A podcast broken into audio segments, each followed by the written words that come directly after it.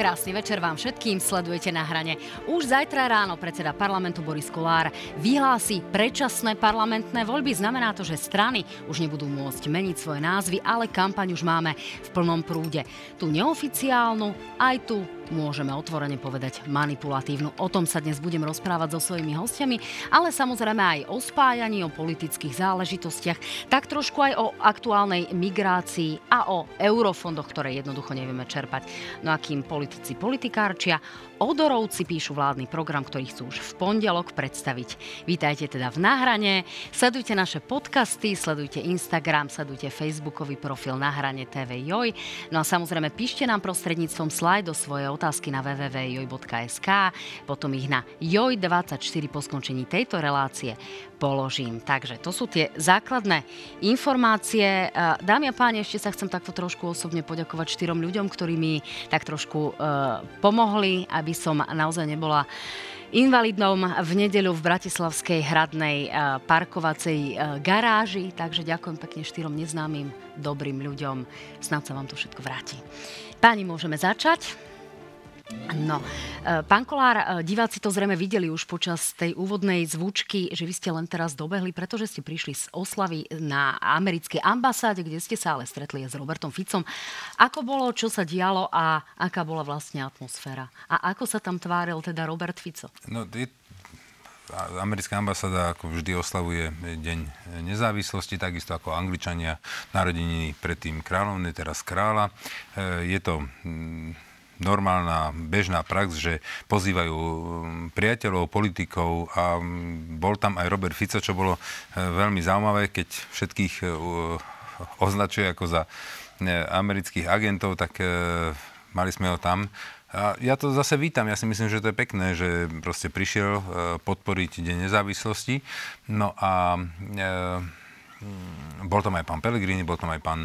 Uh, Nenastala tam nejaká výmena názorov nie, na tému, nie, že... Nie, uh, Bože chráň, nie, nie. Bol tam aj s pánom Blanárom. Nie, nie, nie. Ja si myslím, kampane. že dodržal slovo to, čo povedal, avizoval, že príde na to pozvanie, to urobil, ja si myslím, že uh, tak by sme mali správať všetci politici.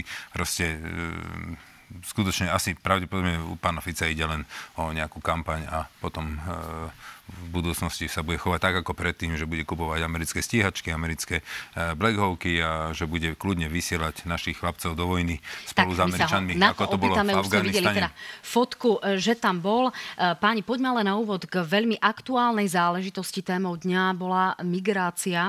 Nemali ste to síce v pozvánke, ale dnes sa k tomu vyjadrovalo veľké množstvo, veľký počet politikov a my máme nové video ministra vnútra Ivana Šimka, ktorý sa len len pred malou chvíľou práve v Luxemburgu na stretnutí ministrov e, vnútorných záležitostí, ako sa to teda oficiálne volá, e, vyjadril k téme, ktorá teda trápila dnes politikov, pretože sa báli, že zahlasuje za povinné kvóty. Tak nech sa páči, toto je vyjadrenie a vlastne odmietnutie Ivana Šimka. Nech sa páči. Je pozitívne, že vlastne tie povinné kvóty sú zo stola. K tým sa už zrejme nikto nebude vracať. A je tu tá možnosť tej flexibilnej solidarity, to znamená iným spôsobom je možné e, pomôcť krajinám, ktoré sú zaťažené touto migráciou najvýraznejšie v Európskej únii. No, pán Šimečka, začnem vámi, ste podpredsedom Európskeho parlamentu. E, my tu naozaj na Slovensku zažívame to, že politici unblock odmietajú povinné kvóty. Je pravdou, že máme tu e, vyšší prílev e, nelegálnych migrantov, to znamená, to sú tie ekonomickí migranti, ktorí sem neprídu nejakým spôsobom ohlásení, avizovaní alebo na nejaké povolenia alebo pracovné odporúčania. Ako vyzerá tá situácia s kvótami a čo znamená toto rozhodnutie ministrov vnútorných záležitostí? Sú teda kvóty definitívne zo stola a čo to znamená pre nás, pre Slovákov? Áno, ďakujem za pozvanie a pekný večer a ďakujem aj za otázku. Tá dohoda, ktorá sa udiala behom posledných pár hodín, a tak ako ju komunikoval Ivan Čimko, naozaj znamená, že tie povinné kvóty, to, čo všetci uznali, že nefunguje, nikdy nemohlo fungovať, to naozaj je pasé tomto, to, čo švédske predsedníctvo vyjednalo, a to je zatiaľ iba zhoda medzi 27 členskými štátmi na reforme azylového systému, k tej finálnej dohode ešte, ešte vedú vyjednávanie s Európskym parlamentom, tak v tej zhode 27 štátov nie sú povinné kvóty. Je tam podľa mňa správne naznačené, že keď vznikne nejaká ďalšia migračná kríza, aký boli 2015-2016, tak by sme si všetci mali pomáhať a špeciálne pomáhať tým štátom, ktoré sú pod najväčším tlakom, tým štátom ako Malta, Grécko a Taliansko, ale nebude to formou povinných kvót. Bude to, to formou solidarity, znamená? ktorá môže mať finančnú formu, môžeme pomôcť peniazmi, alebo keď sa tak rozhodneme, môžeme pomôcť aj aj relokáciou. Ale je to veľmi dôležité najmä preto, lebo táto dohoda sa vyjednáva v podstate od roku 2016. Všet... No, eh, skúsme byť ale naozaj veľmi praktickí. Eh, peniaze dostávame od Európskej únie práve preto, lebo pomáhame ukrajinským odidencom.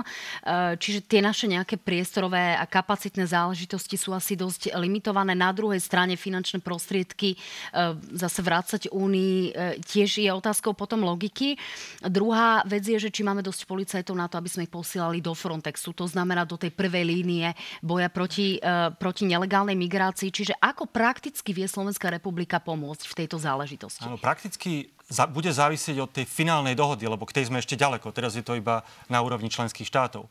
Ale tak, ako som to mal možnosť e, prečítať, tú poslednú verziu, tak je možnosť pomôcť finančne, a to napríklad s návratovou politikou, aby tí ľudia, ktorí k nám prichádzajú a neboli, nebol im udelený azyl, to tiež niečo stojí, nejaké zdroje, e, tá návratová politika do krajín pôvodu a tam by sme napríklad mohli prispieť. V situácii, keď vznikne ďalšia, ďalší taký tlak a taká kríza ako v roku 2015 alebo 2016. A to, čo je pre mňa dôležité povedať, že Slovensko chce a je v našom záujme, malo by byť, aby vznikla dohoda na komplexnej zmene azylového systému v Európskej únii, presne aby sa neopakovalo to, čo sa dialo vtedy. To je, myslím, záujme nás všetkých. No, pán Kolár, bola to silná téma aj predvolebná, aj konkrétne pre vašu stranu. Ja som vás videla dnes na viacerých fórach vystupovať a boli ste pomerne ostrí e, v tejto záležitosti. Ako hovorí pán minister, tie kvóty sú páse. Čo teraz očakávate? Čo, bude, čo sa bude diať a čo by malo byť e, pre Slovensko takouto e, možnosťou, spôsobilosťou, ako by sme my mohli pomôcť, lebo reálne my sme naozaj tou tranzitnou krajinou a nemá zmysel, aby sme tu rozdielovali nejakých migrantov, ktorí putujú do toho Nemecka, do toho Anglicka alebo do Francúzska so svojimi rodinami. do toho Anglicka, preto sú to ekonomickí migranti. To nie sú ľudia, ktorí utekajú pred vojnou a potrebujú si zachrániť holý život. Takí ľudia sú e, z Ukrajiny, ktorí utekajú naozaj pred vojnou a tu si zachránia ten, dá sa povedať, holý život a ostávajú u nás pracovať, sú tu legálne, prejdú cez hranicu, sú zaevidovaní, majú pás, sú tu legálne. A tu tým pádom pracujú, odvádzajú dane a sú tu ako prospešní našej ekonomike a našemu štátu. To je prvá vec, čo treba povedať. Ale potom sú tu ekonomickí migranti, ktorí chcú ísť presne tam, kde sú tie najvyššie dávky. A ešte si myslia, že nám budú tu nadiktovať, že kde, kde budú tie najvyššie dávky brať. Viete, a dojdu sem nelegálne a pritom prejdú cez 6, 7, 8 bezpečných krajín, kde im už nehrozí problém s vojnou.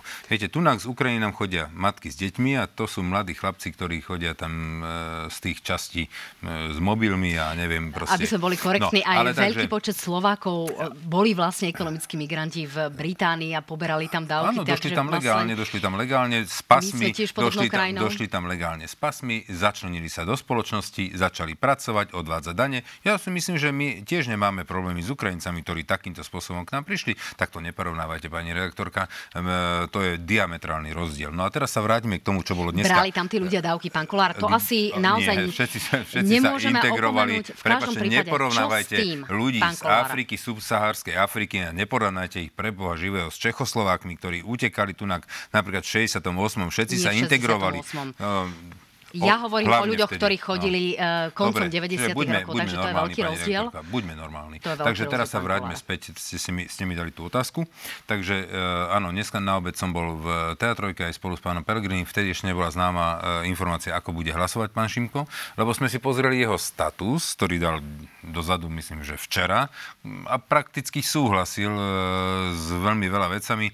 Ja som osobne telefonoval včera aj s pánom uh, premiérom, som ho na to upozornil že toto bude veľká téma a veľký problém. Pokiaľ by táto vláda robila teraz nejaké takéto rozhodnutia, hm, dá sa povedať, tá vláda má len doviesť e, Slovensko k e, predčasným voľbám a má e, urobiť rozpočet a riešiť plán obnovy a čerpanie eurofondov, ale určite by nemala príjmať také zásadné otázky alebo také zásadné rozhodnutia, ako je napríklad migračná politika. No, ale teraz sa vráťme k tomu, že ja som za to, že áno, je to lepšie riešenie, ako keby sme ich na silu sa museli nejako dostať. Ten boj bol od roku 2015. Čiže posielať takže, peniaze. Určite, ale solidarita? teraz áno, to je solidarita, alebo, alebo solidarita nie je len poslať peniaze. My môžeme poslať e, nejakú humanitárnu pomoc, my môžeme riešiť nejako niečo v hospodoch, my môžeme, e, však tu pán kolega to povedal, že je tu na viacej možností, ale zase treba si povedať, aká to bude možnosť. Keď, to, keď teraz tá, lebo není, my nemáme ešte informácie, koľko to bude za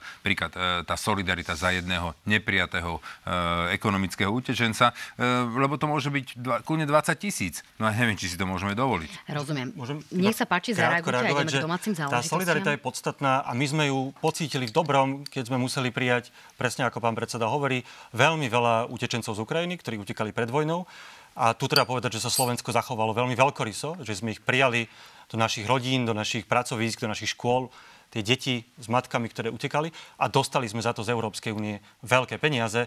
Veď budeme sa o tom baviť. Jeden z dôvodov, prečo nám neprepadne až toľko eurofondov, je, že sme si tie eurofondy mohli presunúť aj na to, ako sa vysporiadať s tou utečeneckou krízou. A to bola solidarita na našich partnerov v Európskej únii. Na tom Európska únia funguje, tak je to správne.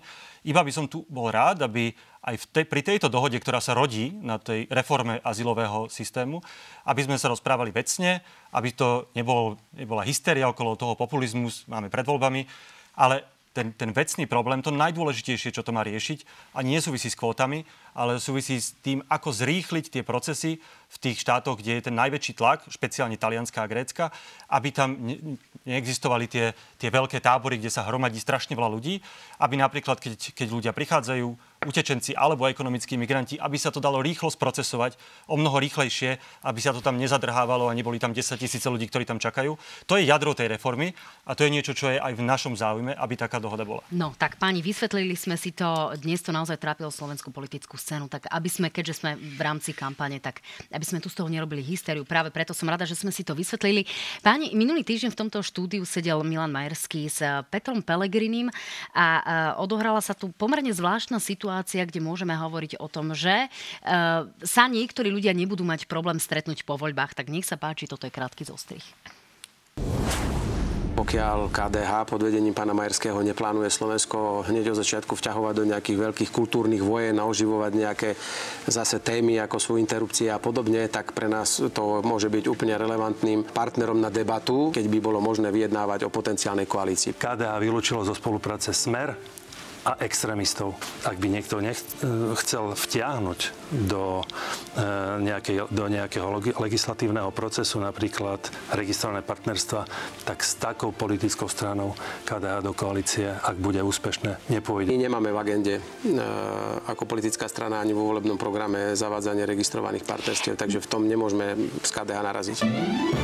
E, no, registrované partnerstva sa spájajú práve s progresívnym Slovenskom. Vy sa usmievate, pán Šimečka.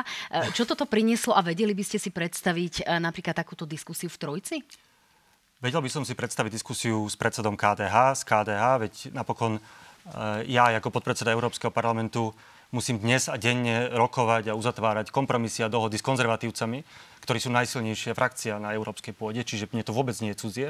Ja som pripravený diskutovať s KDH, s našimi konzervatívnymi partnermi kedykoľvek. Na druhej strane, tak sú veci, ktoré sa povedia v kampani, pred voľbami, napríklad aj, aj taká, ktorú povedal pán Majerský, to je úplne v poriadku. Oni majú svoj program, my máme svoj program, kde áno, budú, sú životné partnerstva ako jedna z priorit PS. A s pánom Pelegrinim? A potom sa uvidí, potom sa uvidí, že komu voliči dajú dôveru, kto bude mať koľko mandátov, no a podľa toho sa to potom rozhodne. Eh, ja by som povedal, že nechajme v tomto to rozhodnutie na voličov. No, čiže neodpovedali ste zatiaľ na toho pána Pelegriniho. Pýtam sa aj preto, pretože je možné, že on bude rozdávať karty, ak eh, predbehne smer, ak nie. Ale, eh, tak nie, ale v, v každom prípade sa dá očakávať, že KDH karty rozdávať nebude.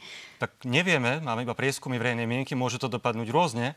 Čiže ja by som v tomto Môžeme o tom teraz diskutovať, ale ja určite nebudem vyjednávať žiadnu koaličnú dohodu predtým, než ktokoľvek ešte stihol zahlasovať. Nebudeme mať náš program, oni budú mať ich program a uvidíme, komu voliči dajú dôveru a ten bude mať potom aj silnejšiu ruku pri tom vyjednávaní. E, pán Kolár, vy sa rovnako usmievate. Vy si viete predstaviť účasť v takejto vláde? Hodnotovo by to bola asi trošku konzistentnejšia koalícia ako s Malom Šimečkom. No. Politológovia mi snad dajú za pravdu? Pozrite, musím súhlasiť s tým, že najskôr musia prebehnúť voľby a musíme vedieť, kto sa dostane do parlamentu. Ale e, principiálne, keď sa na to pozriete, ako to dnes vyzerá, tak e, máme tu dve možnosti. Buď bude tu navládnuť Robert Fico s nejakou skupinou e, strán, alebo tu bude vládnuť hlas a zase možno aj PS, e, KDH, keď sa my dostaneme my, Saska, ja neviem, keď sa dostane, tak Sas. A sú tu len dve možnosti, tu nie sú tri ani štyri. No vy ste už odmietli Roberta Fica, Počkajte, urobili áno, ste tak v nedeľu v relácii. to, je, to ja si za tým stojím.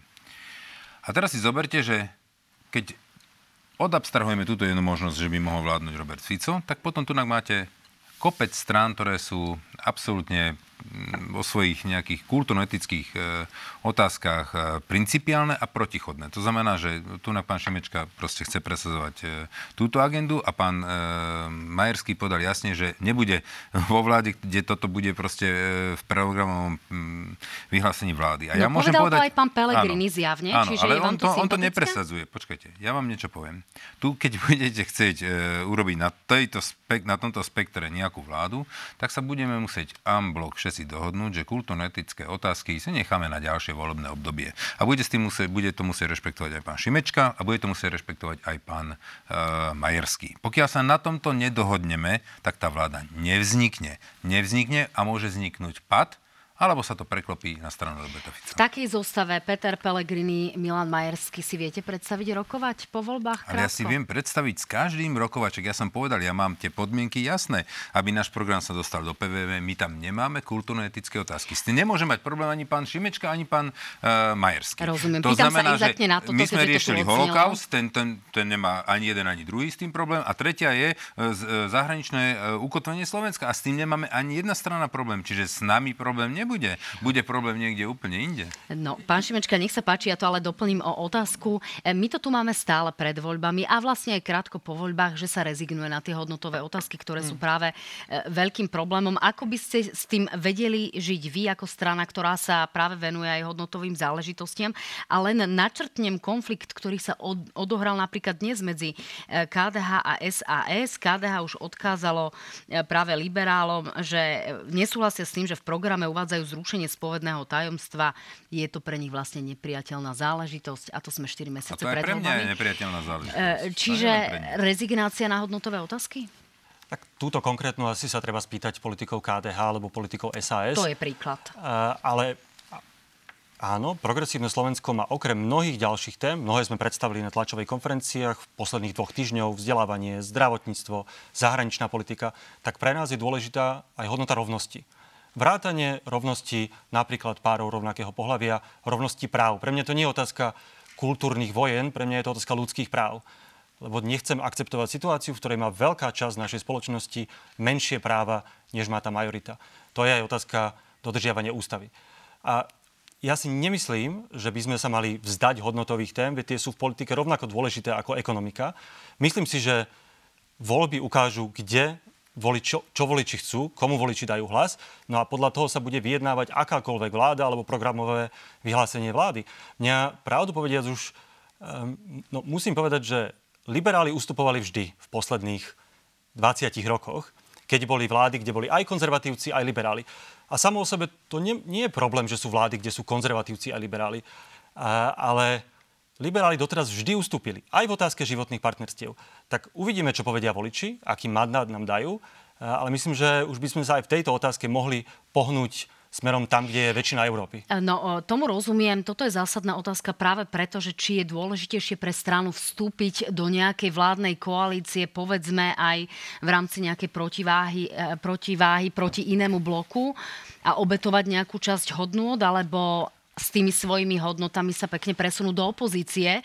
To je možno, že dôležitá záležitosť, ktorú potrebujú voliči vedieť, kým vám dajú ten hlas. Pozrite, každá koalícia je kompromis.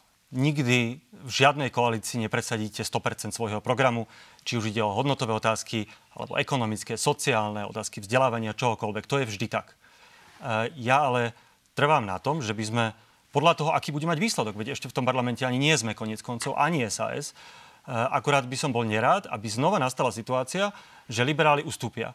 Lebo špeciálne pri otázke životných partnerstiev tak tam naozaj Slovensko patrí k veľmi malej menšine krajín Európskej únie, ktoré sa nikam neposunuli. Máme obrovský dlh voči našim spoluobčanom, ktorí sú to naši kolegovia, kolegyne, rodinní príslušníci, platia tu dane a my im odopierame toto základné právo milovať, koho chcú milovať. A myslím si, že by to malo byť nie len, že to je našou prioritou, ale podľa mňa by to malo byť aj spoločensky, už by sme sa tam mohli dostať. Tie stanoviska poznáme, tu zase nemôžem nechať tuto potom pána Kolára hovoriť o e, matkách s deťmi a, a dôchodcoch a podobne, robiť si tu nejakú volieb. kampaň, lebo by sme tu boli naozaj dve hodiny. Páni, ako by ste vedeli vy dvaja fungovať v jednej spoločnej vláde? Pán Viete kolega, si to predstaviť? Vôbec, vôbec neodpovedal na otázku. Viete, tu treba zásadne si položiť a, a treba odpovedať na otázky, lebo pekne rozprávate veľa, ale neodpovedali ste na otázku, či by ste boli ochotní ustúpiť. Pán e, predseda KDH povedal, že keď toto urobíte, v takej vláde nebude. To znamená, že môžete si vybrať ísť do opozície, alebo bude vládnuť Fico a nepresadíte to no, aj tak. Takže skúste len normálne odpovedať. Ja... Ustúpi ten, kto bude mať menšiu váhu v tej nie, koalícii. Nie, nie, to sa Podľa výsledku volie, podľa toho, čo si vôbec, želajú občania. Nie, vôbec,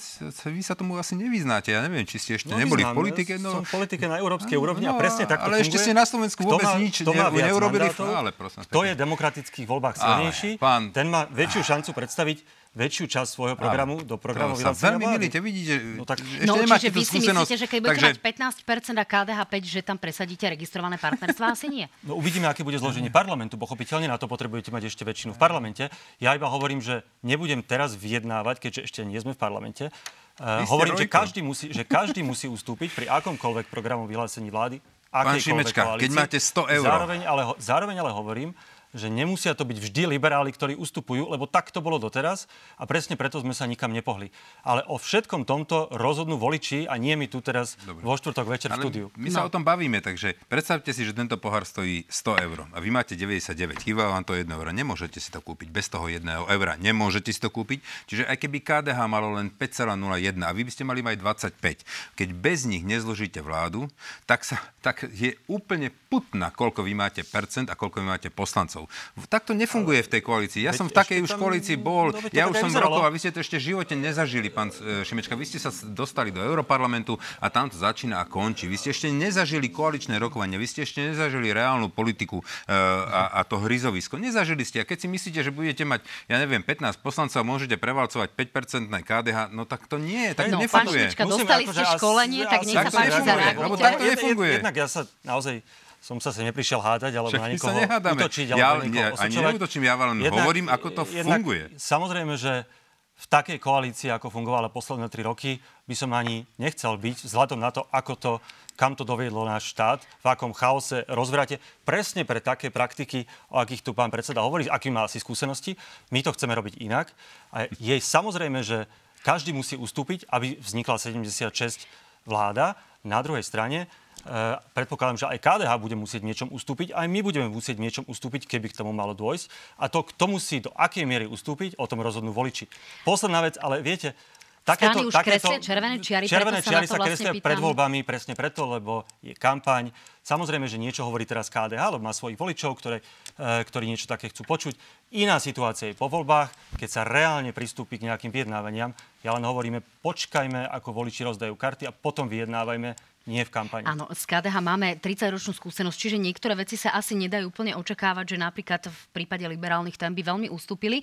Poďme si ale krátko pripomenúť eh, tzv. druhú voľbu. Práve vaša strana, pán Šimečka, je najčastejšou druhou voľbou pre mnohých voličov, ale zdá sa, že v prípade, že nejakým spôsobom nahneváte svojich voličov, tuto vidíme, druhou voľbou ste aj pre mnohých ľudí z, napríklad zo Slobody a Solidarity až 55% ich voličov by vás bralo ako druhú voľbu. To znamená, že ten prechod je tam veľmi veľký v prípade, že naozaj budete mať záujem loviť v ich vodách. E, poďme sa ale pozrieť na voličov SAS.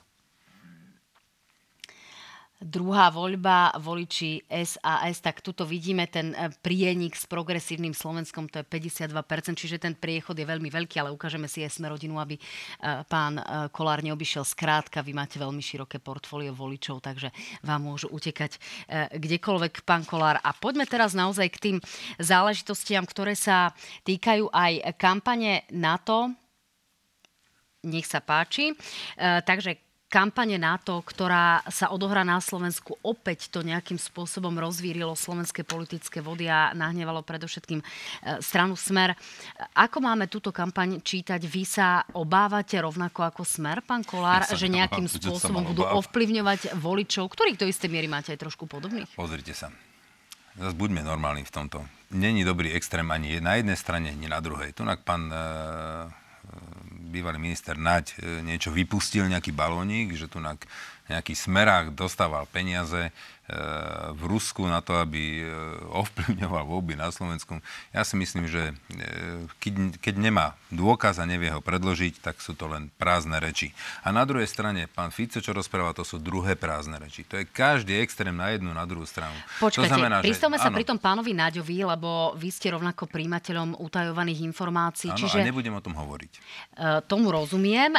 Mňa len zaujíma, či vidíte nejaké riziko v tom, že by tu naozaj prúdili nejaké peniaze z Ruskej federácie na... Čistý nezmysel. Prečo by mali niekto dať takej strane, ako je Smer, ktorá má desiatky miliónov na účte, aby im dal 200 tisíc na kampaň. Vy si myslíte, že toto potrebuje strana Smer? Však buďme normálni. Ja si nič Dobre. nemyslím, no, zaznelo to, to veteri, čiže práve preto to sa na to pýtam. hlúposť, to je absolútna hlúposť. A rovnaká hlúposť je to, keď sa pán Fico obáva, že tu na to bude robiť nejakú kampaň na to robí kampaň, ale nerobí e, kampane takým spôsobom, aby ovplyvňovali voľby. Samozrejme, každá organizácia aj na to musí dbať na, e, o to, aby, aby proste mala nejaký goodwill, aby edukovala občanov, e, aby e, informovala o svojej činnosti. To je správna vec a s týmto absolútne súhlasím. A absolútne odmietam takéto špekulácie, že by tu chcem na to za peniaze NATO išla robiť kampaň proti Robertovi Ficovi. Čiže ako nech sa už spamätá ten pán Fico, on to není stred vesmíru, pán Fico. Takže skutočne musím povedať, že nikto tu nebude falšovať voľby, žiadny eset, tu žiadni bubáci, šorošovia nebudú behať, tu budú jedni spravodlivé demokratické voľby, ktoré navyše, ešte teraz sme prijali zákon, že sa budú zverejňovať zápisnice. Takže nech si to, každý si to môže na kalkulačke spočítať. Chcem ešte občanom, a to je veľmi dôležité povedať, aby vedeli, že v každej okrskovej komisii sú všetky politické strany. Majú na to právo si dať do každej komisii svojho zástupcu. A tam si kľudne môžu fotiť tie, tie, tie komisie ako, e, a, a sčítania hlasov a môžu si to porovnať. Na Slovensku sa nefalšovali voľby, ani sa falšovať nebudú. Nestražme tých ľudí, nerozoštvávajme túto spoločnosť na takýchto idiotinách. Nikto nefi- nefinancuje z Ruska smer a nikto nejde sem na Slovensko s NATO tunak robiť nejaké čáry máry proti pánovi No, Ficovi. pán Šimečka, e, vy tu badáte nejaké vplyvy, alebo je nejaká informácia, o ktorú sa dá oprieť, aby sme ju považovali za naozaj relevantnú, že tu nejakým spôsobom niekto manipuluje alebo ovplyvňuje voľby. Pýtam sa aj preto, lebo Ruská federácia preukázateľne vo viacerých krajinách sa o tieto záležitosti pokúsila napokon aj o ovplyvňovanie volieb v samotných Spojených štátoch. Hmm. Čiže aká je v tomto vaša pozícia a aké sú tie rizika pre Slovákov, ktorí z veľkej časti veria, že tie voľby budú zmanipulované? Tu sa musím zácne zhodnúť s pánom predsedom a som veľmi rád, že to hovorí že to, čo ja normálny, rozpráva Robert Fico, je naprostý nezmysel. Niečom je dobré, že to vytiahol, aspoň je jasné, kto stojí na akej strane a o čom tie voľby budú. I tak on tou kampaňou NATO, ktorú vytiahol, o ktorej hovorí, že to je nejaká manipulácia, že, to chcú, že NATO chce oslabiť Slovensko alebo mu nám ublížiť, tak prečo to robí? Komu to pomáha? No pomáha to Ruskej federácii. Čiže Robert Fico v podstate pomáha záujmom veľmoci, ktorá je voči nám nepriateľská. A to je dobré, aspoň je to každému jasné. Čiže tu máme pred tými voľbami jasnú ponuku Roberta Fica a extrémistov, kde by sme šli niekam do područia ruského vplyvu, alebo máme ponuku opačnú a tá Nemáme je aj progresívneho nevedia, Slovensku, nevedia sa brániť. kde máme proste silné NATO a Slovensko ako pevná súčasť Západu, lebo NATO to sme my, to nie je nejaká, to nie je nejaká cudzia mocnosť, my sme ho súčasťou vďaka Bohu veď aj pomáhajú so slovenskou obrany schopnosťou. To je čistá, čistá lož ani tá kampaň informačná na toto nie je nič utajené. To si každý mohol prečítať, keď kto číta anglicky, tak si to mohol prečítať v tom vestníku NATO. Je to niečo úplne bežné, čo robí NATO vo všetkých možných členských krajinách. Informačná kampaň, ktorá nie je proti nejakej strane, ani za nejakú stranu. Je to informovanosť o slovenských bezpečnostných záujmoch, o tom, čo NATO robí. Na tom nie je nič pokutné. Rovnako je dôležité, a tu tiež pán predseda spomenul, že nikto, nikto by v tejto kampani nemal spochybňovať integritu volieb. Robí to Robert Fico. Bohužiaľ sa to E, to urobil aj minister, bývalý minister Naď. Podľa mňa to je nebezpečné, to je zahrávanie sa s ohňom. Lebo môžeme sa tu akokoľvek pohádať, môžeme čokoľvek povedať na seba, ale v momente, keď niekto spochybní to, že tie výsledky budú férovo spočítané, to je začiatok konca demokracie. Tak. Videli sme to v Amerike. My sme, viete, progresívne Slovensko spolu nám chýbalo 900 hlasov v minulých voľbách. A to bol, to bol pri moci Smer. Pani Saková bola ministerka vnútra. A my sme sa normálne obrátili na súd, či sa to nedá prepočítať. Nedalo sa a my sme nekričali, že voľby sú sfalšované. My sme to akceptovali, že legitimný výsledok. Ja pevne verím a vždy budem veriť, že voľby budú férové, či tam bude pán minister Šimko, alebo tam bude minister za progresívne Slovensko, alebo za Smer Rozumiem, tu to musíme je, naozaj je eh, občanom rozdeliť tie veci na, na dve skutočnosti. Jedna vec je samotný uh, výkon alebo úkon spojený s voľbou, druhá vec je nejaká Presne manipulácia tak. pred To voľbami. je strašne dôležité. Jedna vec je voľby samotné v deň volieb, či sú správne spočítané hlasy. A druhá vec je, či niekto ovplyvňuje volebnú kampaň a verejnú mienku. A to Rusko robí, samozrejme, že to robí, veď to hovorí naša tajná služba, hovorí to už roky to, že Rusko má nielen na Slovensku, všade v Európe, aj v Amerike vplyvové operácie, hackerské útoky, propagandu, eh, dezinformácie. Samozrejme, že sa Ruská federácia snaží ovplyvniť výsledok našich volieb a manipulovať kam- kampaň, nie samotné hlasovanie. To je každému jasné, tam nie je sporu. No, e, páni, ešte jedno zásadné vyjadrenie, ktoré e, zaznelo počas týždňa na jednej z tlačových konferencií Ešte by som Smeru. sa chcel tomuto vyjadriť e, krátko jedno vetou. Viete, e, pani rektorka, ja by som nebol rád, keby sme ani s pani prezidentky robili americkú agentku, ale nebol by som ani veľmi rád, keby sme s pána Fica robili e, Putinovho agenta. Skutočne musíme si uvedomiť, že pán, e, pán Fico keď vládne, tak e, chodí sa fotiť s prezidentami Spojených štátov. Keď vládne, nakupuje americké F-16, keď vládne, kupuje americké e, bely a keď vládne, tak chce sa dostať do jadra tak Bruselu. Ja Takže nerobme prípade... prosím vás pekne z Fica, nejakého proruského, nejakého agenta. To skutočne by bolo veľmi nepekné voči nemu. No, na druhej strane, ja vám pustím teraz jeden výrok, ktorý zaznel na tlačovej konferencii a ten nápadne naozaj pripomína to, čo momentálne vidíme v Ruskej federácii, kde to ale končí naozaj väzením a, a aj vyhnaním z krajiny. Nech sa páči. Sme veľmi inšpirovaní niektorými zákonmi v zahraničí, ktoré hovoria o zahraničných agentoch. Jednoducho urobí sa zoznam mimovládnych organizácií, budú musieť povedať, odkiaľ sú financované. Pokiaľ tieto financie budú prichádzať e, zo zahraničia, budú automaticky zahraničnými agentmi. Pán Kolár, toto sa vám zdá v poriadku? Pozrite sa, takýto zákon je napríklad prijatý v Izraeli. Ja nevidím absolútny problém, aby sme pomenovali NGOčky, odkiaľ majú financie. Však ale na tom nie je nič zlé. Však keď máme tu na nejakú... Ale to neznamená, že sú zahraniční nie, agenti. Neznamená to, že sú financované zo zahraničia. Aby sme vedeli, že čo, kto je financovaný z Ruska, kto z Ameriky, aby sme to vedeli pomenovať. Nemusíme to takýmto pejoratívnym spôsobom, ale principiálne si myslím, že ľudia by mali vedieť, ktoré NGOčky e, hrajú koho muziku a samozrejme hrajú toho muziku, kto ich platí. Takže ja by som tu nešiel úplne presne proti Robertovi Ficovi. On to síce zneužíva trošku populisticky, ale musím povedať, že tento zákon nikto asi nespochybňuje. Nikto, ešte si nedokončil, prepačte. Nikto asi nespochybňuje, že e, Izrael je e, nedemokratická krajina, alebo že to je nejaká diktatúra. Nie, to je normálna klasická demokracia a tento zákon tam majú. E, to znamená, že ja si myslím, že ľudia by mali vedieť, odkiaľ tie NGOčky sú financované, či je to štát, alebo je to americký kapitál, izraelský, ruský. A, a, a potom ale nejako ich takto prosto nazývať ako nejakými agentami, tak to by bolo blbé, ale ja si myslím, že ľudia majú právo a majú nárok mať vedieť, že kto za koho kope. Áno, proti transparentnosti samozrejme e, nič nemáme. Nech sa páči, pán Šimečka, zareagujte a ideme k eurofondom. Argument Izraelom nie je veľmi presný ani veľmi zodpovedný, pretože Izrael je v špecifickej situácii, keďže, e, keďže v jeho okolí e, je veľmi, veľmi nestabilná situácia. Izrael aj bojuje s terorizmom. Je to úplne iná situácia ako v, Reu- v Európskej únii. A žiadny európsky štát, s výnimkou Orbánovho Maďarska, žiadny takýto zákon nemá. Tá pôvodná inšpirácia, to treba povedať, je Ruská federácia Vladimíra Putina. Je to Putinov bič na nepohodlných disidentov, v jeho už dnes autokratickom režime. Nevidím jediný dôvod, prečo by Slovensko, ktoré kultúrne, politicky, svojou demokraciou má patriť na západ, prečo má preberať, nechať sa inšpirovať Putinovým Ruskom. To naozaj v tom, na to nevidím jediný dôvod. A navyše, v kontexte Európskej únie, kde je voľný pohyb kapitálu, Týka sa to nielen mimovládnych organizácií, môže sa týkať rôznych inštitúcií. Tak čo keď majú z eurofondov peniaze, tak sú zahraniční agenti. Však aj mnohé divadlá majú peniaze zo zahraničia, z norských fondov. Tak ich budeme všetkých hádzať do jedného vreca, že sú zahraniční agenti, veď to nedáva zmysel.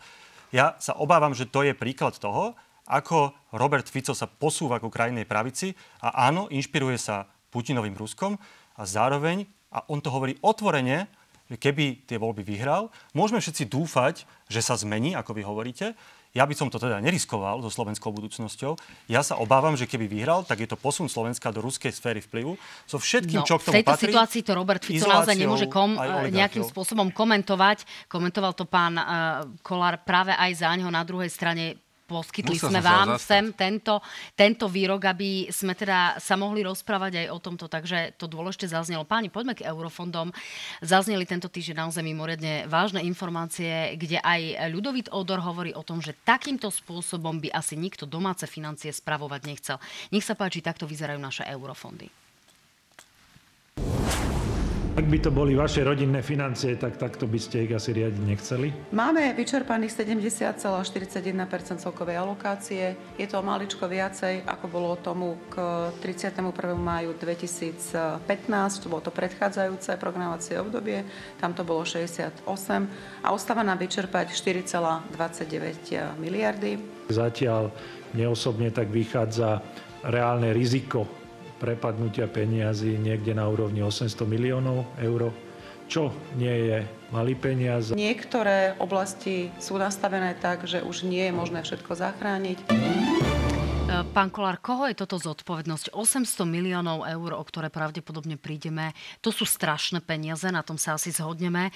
E, na druhej strane, ako je možné, že v tejto krajine, kde sme čerpali aj predstup, predstupové fondy, ako napríklad FÁRE, za 20 rokov sme sa jednoducho nenaučili čerpať tieto fondy áno, a čerpať ich transparentne. Áno, my zomerieme na krasu. V Polsku môžete vyčerpať eurofondy na pošte alebo u, u starostu príklad pri polnohospodárstve vy, vyplníte až štvorku v úvozovkách a dostanete, môžete čerpať. Tak ale mali sme tu nástenkové tendre, pán Kolár, asi to nevieme u nás sme papeskejší, ak papež, urobíme tu na tisíc stranovú buchlu, potom z toho vzniká korupcia, lebo tí ľudia to nevedia podať, e, za jednu bodkočiarku vás vyradia, tak potom tu vznikajú agentúry, ktoré vám to spravia, samozrejme za úplatok alebo za e, 20% a už sú tam dohodnutí a podporujeme to prehnanou transparentnosťou korupciu. Viete, my zomrieme e, na, na krásu a na to, že sme papeskejší ako papež. A keď sa ma pýtate, kto, za to zodpoveda, ja vám niečo poviem. To, to, že máme viacej vyčerpaných eurofondov, viacej ako mal Fico za svoje obdobie, nie je vďaka tomu, že by táto vláda bola o 3% alebo 2% šikovnejšia. Nie, my sme mali jedno veľké šťastie, že sme tieto eurofondy mohli presunúť ano, a čerpať ich na uh, Kurzarbeit, uh, pre, presunúť to na Ukrajincov a ja neviem na čo všetko možné. Ináč by sme skončili katastrofálne hanebne. A teraz sa po, treba sa opýtať, kto má na starosti tieto eurofondy, kto to má pod sebou. Však vieme všetci veľmi dobre, ktorá ministerka to mala. Ja to teda doplním. Pani Remišova sa bráni tým, že uľahčila viaceré procesy, e, nejakým spôsobom ich zjednodušila, stransparentnila.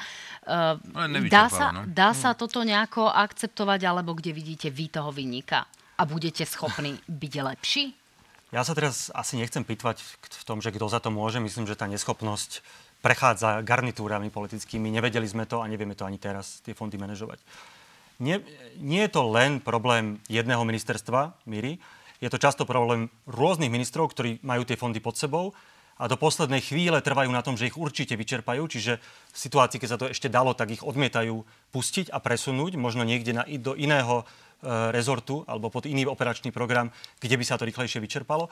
Čiže v tomto prípade je to zodpovednosť celej vlády, nie len jednej vicepremiérky alebo ministerky. Čiže kto za to poniesie zodpovednosť, no, ma naozaj zaujíma, politickú, pretože... Politickú zodpovednosť za to poniesie tá bývalá vláda, tak tam to sa nedá veľmi odškriepiť. Na druhú stranu ten manažment je zlý, filozoficky zlý, že namiesto toho, aby sme sa sústredili na výsledky, tak sa sústredujeme na procesy. Áno. A, a tuto, áno, máte pravdu v tom, že aby sme, všetci sa boja toho, aby tam každá čiarka a bodka a každý riadok boli správne, všetci úradníci sa toho boja. A zameriavajú sa na to, aby teda keď príde audit alebo korekcia z Európskej komisie, aby náhodou sa niečo nenašlo. No ale potom nám uniká vlastne, čo je podstata tých fondov a to je rozvoj našej infraštruktúry, to je rozvoj našich miest, našich obcí, ale aj iných tých projektov. Trošku by sme sa podľa mňa mali oveľa veci sústrediť na to, čo z tých peňazí reálne je, než na to, aby všetko bolo správne odfajknuté. A druhá vec je, že, že to musia robiť kvalitní ľudia. To, to sa bez toho nedá. Ľudia, ktorí sú aj dobre zaplatení, lebo inak pôjdu do nejakej súkromnej agentúry e, robiť tomu konzultácie. Takže v tomto štát, áno, musí si vedieť aj nájsť tých špičkových profikov. Tak, pani, ďakujem pekne. E, v tomto momente končíme na Jojke, presúvame sa na Joj24, kde budeme odpovedať na otázky našich divákov. E, končíme teda opäť krásny večer vám všetkým, všetkým divákom Joj24. Teším sa, že ste s nami. Pani zatiaľ naozaj veľmi živo diskutovali, diskutujú napokon ešte aj v tomto momente a stiažujú sa, že si nestihli všetko povedať. Tak pán Kolár, skúste dopovedať, čo ste ešte rýchlo chceli Ja som povedať. sa tie štyri priority, ktoré máme v tom programu Ja aj tak to vám zase do, dovoliť Štátne úplne. potraviny za normálnu cenu, štátna garancia strechy nad hlavou, bezúročné rodinné mikropoužičky do 1000 eur a digitálna dvojčka Slovenska. To sú hlavné body našeho programu. No tak vidíte, pán Šimečka, tak povedzte dve hlavné veci z vášho programu, aby to bolo jedna jedna. My postupne predstavujeme ten náš program. Napríklad podľa, považujem za kľúčové rozbehnúť znovu na Slovensku podnikanie. Umožníme podnikať ľuďom už od 16 rokov. Umožníme mikropodnikanie, kde je 10 tisíc tržba, nebude od vás nikto nič chcieť, žiadny úrad, automaticky si dane štrne štát 3%, čím podporíme mladých podnikateľov, ale nielen mladých, ktorí to chcú skúsiť, popri možno inej práci. Potom máme sociálny program, e, flexibilnú rodičovskú, flexibilnú materskú, čiastočný úvezok. Tak, to už stačí, Presne to tak, už aby si rodiny stačí. mohli slobodnejšie, slobodnejšie e, vybrať, či chcú mať kedy, kedy sa matka chce vrátiť do práce. Všetko toto je súčasťou nášho programu. Podporíte nám dúfam- štátnu garanciu strechy nad hlavou. Ja vám podporím veľmi rád tieto mikropoužičky a to podnikanie. Dobre, páni, dúfam, že mi toto diváci odpustia a budú to brať skôr ako službu práve pre nich, aby sa dozvedeli niečo z vašich programov.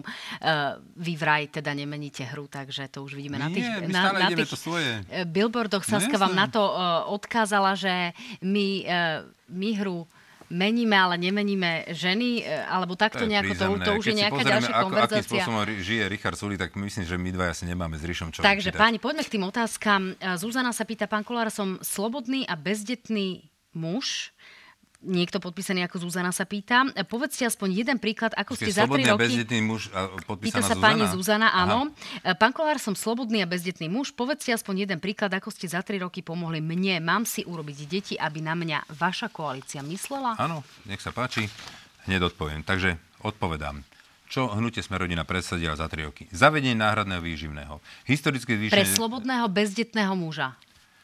Uh, my sa nezaoberáme slobodným bezdetným mužom. Slobodnému bezdetnému mužovi, ale ja by som chcel Zuzane odpovedať, ale slobodnému bezdetnému mužovi sme zabezpečili to, že keď uh, bola tu ťažká pandémia, že sme nezatvárali firmy, fabriky a uh, podnikateľom uh, biznisy, ale sme ich vysaportovali uh, Kurzarbeitom, neprišli o prácu, to sme urobili pre toho muža slobodného. A môže sa takisto prihlásiť do, toho, uh, do, do, do tých nájomných bytov. Ale ja by som chcel Zuzke ešte odpovedať. Zavedenie náhradného výživného. Historické zvýšenie prídavku na dieťa na sumu 60 eur. Dvojnásobné zvýšenie daňového bonusu, jednorazový príspevok 100 eur na dieťa, rodičovský bonus na prilepšenie k dôchodku, 14-dňovú otcovskú dovolenku pre e, bu- budúcu možnosť e, toho slobodného muža, nový stavný zákon, oštartovanie výstavy nájomných bytov, zvýšenie minimálnej mzdy, zastropovanie cien energii, vyplatenie 13. a 14. dôchodku, zníženie DPH na gastro a e, športové veci. No. Opravy mostov tratí, podporu rodinných podnikov, fariem, zavedenie sezónnych prác, zvýšenie prípadkov na nočné svi- sviatky, nedele, zvýšenie dôchodku na 1,8%, obedy zadarmo, exekučnú amnestiu, Dobre. sociálne poisťovni. A ešte by som mohol dru- Tak druhú to už stranu naozaj čítať. nechajme, aby sme ten priestor nezneužívali. Ideme Nie, ďalej. nie, to je odpoveď na otázku. Uh, Robo sa pýta otázku, ktorú ale žiaľ hodnotím ako pomerne nezrozumiteľnú, tak dá Robovi dávame príležitosť, aby ešte poslal tú otázku opäť, aby naozaj sme ju uh, nepochopili nejakým spôsobom mm, trošku, uh, možno aj do istej miery rasisticky. Michal sa pýta, nemali by sme zaviesť prídavky len na tri deti, zabránili by sme také generačnej chudobe. Pán Šimečka. Mne sa zdá, že tie prídavky, ako sú zavedené dnes, alebo ako sú nastavené dnes, ten systém e, v zásade nie je zlý a nejak radikálne by sme ho, by sme ho nemenili. Otázka je, či je udržateľný z hľadiska verejných financí do budúcna. Um, to sa ukáže a povie nám to asi aj úradnícka vláda, či je možné celý ten rodinný balíček, ako je, lebo on zavádza 1,2 miliardy štrukturálnych výdajov, teda každý rok. E, asi aj tá úradnícka vláda, minister financí nám na konci roka, keď sa bude pripravovať, alebo na jeseň rozpočet, tak sa dozvieme, či vôbec to je udržateľné. alebo či to netreba či to netreba nejako pozmeniť. Pán Kolár, je to udržateľné, pretože naozaj analytici hovoria o tom, že možno príde nejaká snaha o uťahovanie si opaskov, budú musieť nastať zmeny, aby to bolo nejakým spôsobom udržateľné. Ja len k tomu pridám aj ten rodičovský bonus, ktorý dávate dôchodcom a ten viete vykryť, je štruktúrálnym výdavkom? Toto viete vykryť dvomi spôsobmi. Buď, e, že sa zvýši ekonomika štátu, áno, a budete mať na to, alebo môžete e, zvýšiť nejaké dane. Napríklad. Toto sú jediné dve možnosti, ako to e, udržať, alebo podporovať rodiny, podporovať e, rodiny, aby mali deti, aby tie deti vedeli vytvárať e, potom e, ekonomické zázemie pre ten štát, ktorý by to potom mohol z ich práce, z ich činnosti, z ich podnikania, z ich daní vykrývať. Ale to je asi dlhodobá záležitosť. No, ale Skrát, v krátkodobom horizonte začať. asi s týmto nevieme nič urobiť a zdá sa, že tie príjmy z rozpočtu rastú, do rozpočtu rastú práve z inflácie, čo je zdražovanie, čiže z peňažení občanov. Nás potom tá, dobehne v tých ďalších rokoch, kde sa inflácia nekončí. Do ona sa niekde dostala, ona, ona nepadne späť, kde to bolo. Ona už ostane na tej úrovni úrovni. Možno sa spomalí tá inflácia, ale už ostane na tej úrovni, kde je, takže tam ten e, objem e, peňazí stále zostáva. Uh, Leonid sa pýta vás oboch, rodičovský bonus má za následok, že rodičia nútia deti ísť robiť IT a zakazujú im robiť upratovačku alebo čašníka, aby dostali počkajte, od detí ja viac peňazí. Je to v poriadku? E, ešte raz si to prečítajte. Čiže rodičia uh, nútia deti ísť robiť do IT sektora, kde sú vyššie platy a zakazujú im robiť upratovačku alebo čašníka, aby dostali od deti viac peňazí. Musím je to na v poriadku? Je to, ja iba veľmi krátko, lebo je to agenda Sme rodina. je to asi trošku ja problém? Ja tam vidím mnoho problémov. Vrátanie teda toho, že e, dôchodcovia teraz dostali spolu s tým oznámením o výške toho bonusu a informáciu, koľko zarábajú ich deti, čo sa mi tiež dá, že je na hrane, asi aj zákona. E, ale my považujeme ten rodičovský bonus za nespravodlivý, principiálne za nespravodlivý, najmä teda voči dôchodcom, ktorí deti nemajú a, ale to je všetko, hlasovali sme proti. A pán Kolár si to, to musí rád, obhajiť. Že ste to povedali. Uh. My sme hlasovali za a musím vám povedať jednu vec. 800 tisíc dôchodcov dostalo na toto vyplatenie. Povedzte, teraz nás počúvajú, možno aj vidia dôchodci, takže uh, pán Šimečka vám to nedopraje. Ja som rád, že 800 tisíc dôchodcov to dostalo. A teraz, čo sa týka toho... toho tej, my, informácie, tej informácie, my sme to mali, ale my sme to mali v zákone. My sme v zákone to jasne určili a dovolili sme to tým zákonom, že sa to môže zverejniť. To nie je informácia pre všetkých, to je informácia iba pre tých rodičov, aby si vedeli skontrolovať vy si musíte mať právo čerpať informáciu, aby ste si vedeli preveriť, či ten sociálny, teda ten, ten úrad práce vám správne vypočítal ten bonus, áno, ktorý máte dostať. Takže vy musíte mať tú informáciu, koľko zarábajú vaše deti. To nie je verejná informácia, ale my sme to upravili v zákone. Ten zákon sme prijali tak, aby sa toto mohlo používať. A keď sa to nejakomu dieťaťu nepáči, že ten rodič ho bil, alebo bol k nemu zlý, alebo majú s ním zlé vzťahy, to je jeden list e, žiadosť, aby e, jeho dane nešli rodičom, ale ale pôjdu na štát. To Vybavené... sú, pán Kolár, ale dve rozdielne veci. To, o čom hovorí pán Šimečka, eh, je to zverejňovanie údajov. Čiže nie spochybnenie toho nároku, ale zverejňovanie údajov. údajov a nie, len... nie je to verejné, pani redaktorka. Vy si neviete zistiť, koľko, uh, koľko uh, zarábajú deti mojej mamy. Mali sme tu mnohé stiažnosti, kde tu, kde tu tie sociálne pracovničky naozaj nejakým spôsobom Vy si poskytli... nemôžete zistiť, koľko zarábajú deti mojej mamy, čiže ja a môj brat. Neviete si, to no. vie si zistiť iba moja mama, aby si to vedela ukontrolovať, aby si to vedela ukontrolovať, či, ju, e, či je ten vý, výmer je e, vy, vykázali správne. Pán ale, Kvar, problém ale nie je to, problém, že vy posudzujete štyri vaše máme deti? To, lebo máme kto... to v zákone. Máme to v zákone, že to takto môžeme urobiť. My sme to prijali zákonom, tým pádom to nemôže byť protizákonné. Rozumiem, ale... Myslel ale... som európsku legislatívu v tomto Je naozaj v poriadku, ak rodič, ak rodič má informáciu o tom, ktoré jeho dieťa v dospelom veku, napríklad vo veku, ako ja mám 40 ano. rokov, bude vedieť, že či ja zarábam viac, ako zarába môj brat, je to v poriadku? Je, mne sa to zdá absurdné, poviem úprimne. No, v poriadku to musí byť z jedného dôvodu. Predstavte si, že ste dôchodkyňa a dostanete nejaké peniaze. Príklad poviem 200 eur. A vy si myslíte, že by ste mali dostať 400. Na základe čoho sa idete odvolať Čiže vy potrebujete mať tie výmery tých dvoch, aby ste vedeli si porovnať, či vás e, nedobohla tá sociálna pomoc, či vám to správne vy, vypočítala. Vy musíte na základe niečoho mať právo pri, na odvolanie. Rozumiete ma? Rozumiem, na druhej strane má byť chránený môj údaj o mojom plate a naozaj by to asi nemuselo v tých rodinách potom vyvolávať nejaké, nejaké konflikty. Normálne diskutujeme. Češi majú taký, diskutujeme. Že, taký, že hnidopich sa to volá. To majú Češi. Tento výraz, to by sa ale, to teraz ale, absolútne hodilo. Pozrite sa, mne to je úplne jedno. Dobre, 800 tisíc dôchodcov dostalo. Mne po, ja chodím po regiónoch, mne, za mnou chodia dôchodci, ďakujú mi za toto, že sa toto urobilo, že dostali tieto peniaze, že sa im pomohlo v týchto ťažkých časoch a teraz čo im Ale chceme ja toto povedať, vôbec že... nespochybňujem. To je len... Dôchodcovia vychovali nie. tomuto štátu deti. Nie. Tie deti takto, pán Kolár, naozaj nezneužívajme tú situáciu. Ja naozaj že, že nie, nie nespochybňujem samotný nárok, či... len informáciu o výške platu. To je úplne iná vec. A, to nie, to nie keby sme to zakázali, potom by, sme to, potom by ste spochybňovali to, no a na základe čoho si to ten dôchodca má skontrolovať, keď nemá ten údaj? Potom by ste ma napadali za to. No, no pán Šimečka, reagujte. Hej, lebo nechcem tuto ako pán kolega skákať do reči, ale tam sú dve veci. Jedna vec je, že tam nie je problém dať dôchodcom špeciálne v ťažkej ekonomickej situácii, inflačnej kríze viac peňazí. Tam ide o to, ako tie peniaze rozdeliť, ktoré máme naviac, alebo si ich môžeme dovoliť uvoľniť zo štátneho rozpočtu. To, čo ja hovorím principiálne, proti vášmu návrhu, je, že nespravodlivo rozdeľuje tie peniaze, lebo napríklad sú dôchodcovia, ktoré deti nemajú, alebo z rôznych dôvodov ich deti nemali tú možnosť toľko zarábať. Tak preto hovorím, že je to fundamentálne nespravodlivé. A druhá vec, a to sa týka ochrana na súkromie. Ochrana súkromia. Ja viem, že vy nad tým mávnete rukou, že e, veď ľuďom to nevadí, že rodičom nevadí, keď vidia, ako zarábajú ich deti, ale niektorým to môže vadiť, aj tým deťom to môže vadiť.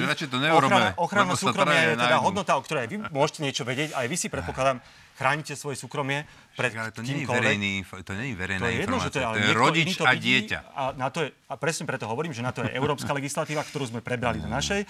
A to nie je len tak, že sa nad tým dá mávnuť rukou, lebo mnohí ľudia sa na to stiažovali a podľa mňa aj právom. No, páni, posledná otázka. A 800 tisíc snad... dôchodcov je rado, že dostal peniaze, pán Šimečka. Viete, to je, v tom je rozdiel medzi vami a mnou. Však, dobre, no. však Jozef snáď odpustí o LGBTI komunite. Sme sa rozprávali o registrovaných partnerstvách. Posledná otázka od Maja. Pán Kolár, kedy sa ospravedlníte slušným vyšetrovateľom za obvinenia o čerovskej mafii? sa. Prečo ešte stále sú obvinení? Takže to asi Už dovolie, asi v tomto zmysle ani nestihnete, Nie, keďže pokiaľ ten čas... sú obvinení, sa nebudem ospravedlňovať. Odoberali by ste im vyslovať dôchodky ako Robert Určite Fico? áno. Pokiaľ nadužívajú zákon. A myslím si, že to by bolo správne. Viete, viete, čo je najhoršie? Zoberte si také advokáta Rybára. Sedel dva roky v base, a nakoniec bolo e, dokázané najvyššími inštanciami e, súdnictva, že, že to bolo proste protizákonné, že boli porušené jeho práva. A čo sa stalo tým ľuďom, ktorí ho tam poslali? Nič. A tí si to budú robiť ďalej. Čiže musí byť aj zodpovednosť na jednej strane, e, aj tých vyšetrovateľov, že si nemôžu takéto veci dovoliť robiť. A posledná otázka pre vás. Erika sa pýta, či vám neprekáža minulosť pána Kolára? My neprekážame inou z pána Šimečku. Akože, asi by som špeciálne s, s pánom Kolárom sa nebavil o, o minulosti a do čo kedy robil. A, tak človek ide do politiky a tam si nevyberá, s kým neviem, sedí v jednom štúdiu a, alebo s kým rokuje.